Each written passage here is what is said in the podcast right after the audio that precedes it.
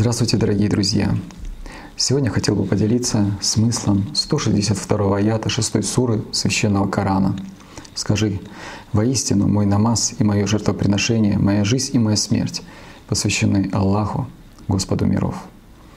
Смысл этого аята открылся для меня после прочтения книги «АЛЛАТРА». Какую же жертву имел в виду пророк, мир ему, какая жертва будет приятна и принята Аллахом. Человек по своей природе дуален. У него внутри есть животное начало и духовное начало. И та жертва, которая будет приятна Всевышнему, жертвой является животное начало внутри человека, то есть его низшая природа, его навс. Работая над собой, производя изменения в самом человеке — отказываясь от своего навса, человек достигает рая, человек достигает Аллаха. А ведь что сказано? Если люди будут следовать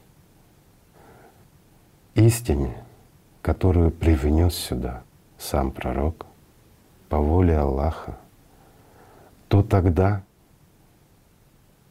во всем мире будет любое уважение.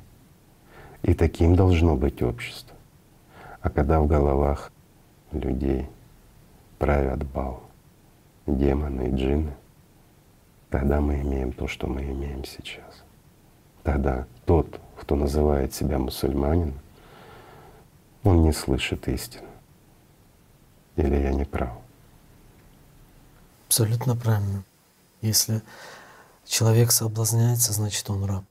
Совершенно правильно. А ислам? Он раб своих соблазнов. Да. А ислам прежде всего что это... говорит?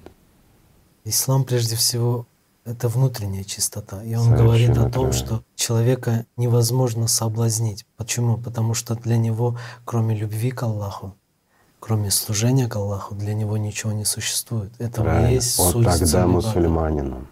Тогда он имеет право поднять голову Аллаху и сказать, я люблю тебя. Разве не так? И что услышит он тогда в ответ? Почувствует тоже любовь. Совершенно правильно.